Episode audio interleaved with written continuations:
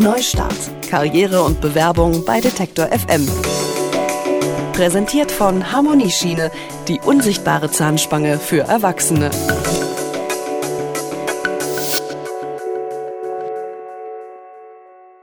Der Arbeitsmarkt hat sich verändert. In einigen Branchen leiden Unternehmen unter dem Fachkräftemangel. Deshalb sind sie gezwungen, ihre Methoden, Arbeitgeber zu werben, stetig zu erneuern und das seit Jahren. Heute prügeln sich nicht mehr automatisch zehn Leute um eine Stelle, sondern die Unternehmen müssen in einigen Branchen aus eigener Initiative geeignete Kandidaten finden. Um die dann zu überzeugen, reicht aber nicht mehr nur das Gehalt. Ein Unternehmen muss herausstechen und sich als einzigartige Marke präsentieren. Das Modewort Employer Branding.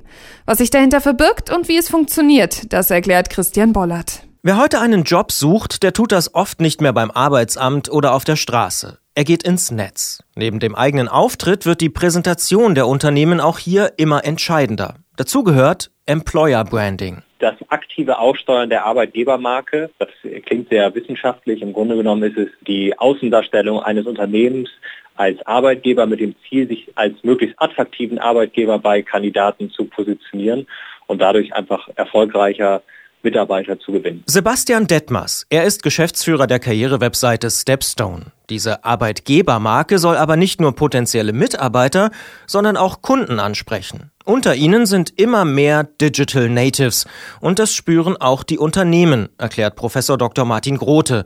Er ist geschäftsführender Gesellschafter der Complexium GmbH und Honorarprofessor an der Universität der Künste in Berlin. Sein Spezialgebiet die Kommunikation der Unternehmen. Ja, ganz persönlich meine ich, dass diese Aufgabe eigentlich durch die Digitalisierung nochmal einen ganz besonderen Schub bekommen hat. Das heißt, ich habe jetzt als Arbeitgeber die Möglichkeit, meinen Zielgruppen digital sehr nahe zu kommen. Das ist heutzutage leichter, als es früher war. Unternehmen haben die Möglichkeit, im Internet direkt auf Interessenten zuzugehen. Doch trotz der technischen Möglichkeiten tun sich Arbeitgeber damit noch sehr schwer, meint Grote. Arbeitgeber sind bisher großartig darin, Gastgeber zu sein, laden zum Karrieretag ein, bauen einen Stand auf einer Hochschule auf, da sind sie sehr gut drin.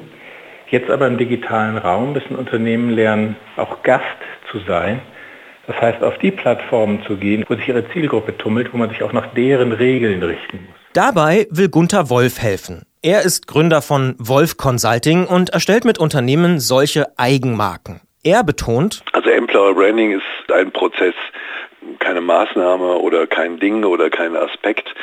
Employer Branding bezeichnet den Prozess von Bildung, Aufbau und Positionierung einer Employer Brand. Doch wie geht man vor? Zunächst wird eine Marke geplant. Die Grundvoraussetzung dafür, Unternehmen müssen sich persönliche Merkmale setzen, über die sie sich auch später noch definieren. Einer der ersten Fehler ist, sich nicht überlegt, welche Voraussetzungen haben wir oder welche Voraussetzungen müssen wir haben, um eine Employer Brand bilden zu können, sondern man konzentriert sich sehr stark auf die Außenwirkung. Das sagt Gunther Wolf. Bei einer konkreten Vorstellung können solche Voraussetzungen auch noch nachgebessert oder erweitert werden. Zu bedenken ist, es gibt einen großen Unterschied zwischen einer Arbeitgebermarke, einer Employer Brand und einer Product Brand die eine Produktmarke. Zum einen kann man jederzeit neue Produktmarken aus der Taufe holen. Das ist bei der Employer Brand nicht so. Man ist eben nur ein Arbeitgeber. Einmal festgelegt zeigt sich, wie treffsicher Unternehmen bei der Festlegung der eigenen Eigenschaften waren. Im Idealfall kann die Zielgruppe anhand der Merkmale sofort auf das Unternehmen schließen und auch andersrum funktioniert diese Zuordnung. Vor allem, da häufig nur in einem gewissen Rahmen gebrandet wird, erklärt Sebastian Detmers von Stepstone. Ich sage mal so, der Fall, dass man eine große TV-Kampagne macht und das zeigt, ist eher selten. Das machen nur sehr wenige Unternehmen. Man hat aber die Möglichkeit, einfach durch Fotos und durch Videos auf Karriereportalen oder ähm, in Jobbörsen ein relativ gutes Bild davon zu vermitteln, wer man ist. Wenn ein Unternehmen sich selbst definiert, ist es wichtig, Emotionen anzusprechen. Keiner kommt ohne aus. Gunter Wolf. Viele Unternehmen nehmen so Allgemeinplätze. Verantwortung wird immer gerne genommen und Teamplay, solche Sachen.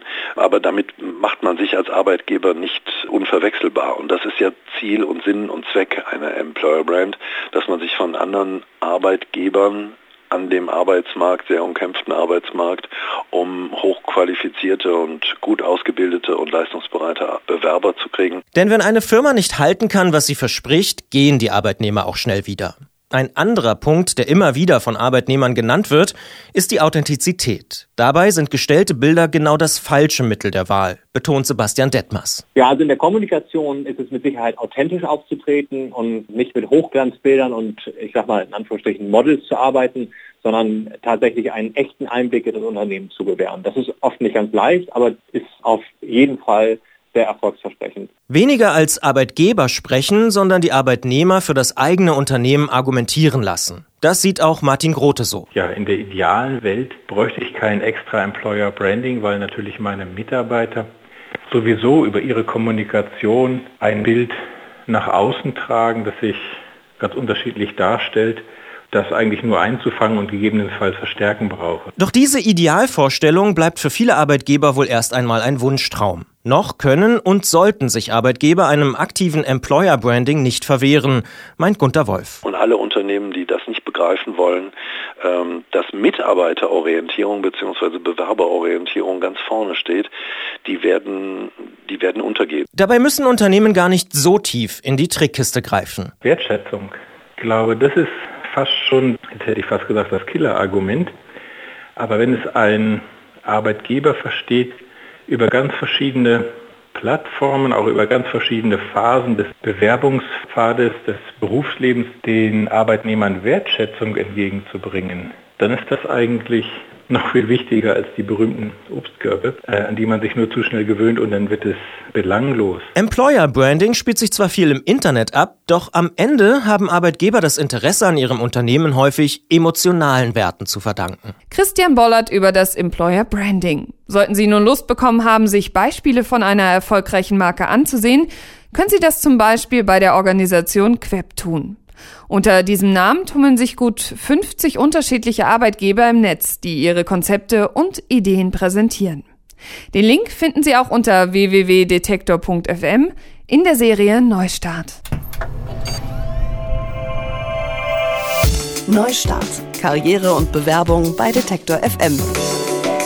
Präsentiert von Harmonieschiene, die unsichtbare Zahnspange für Erwachsene.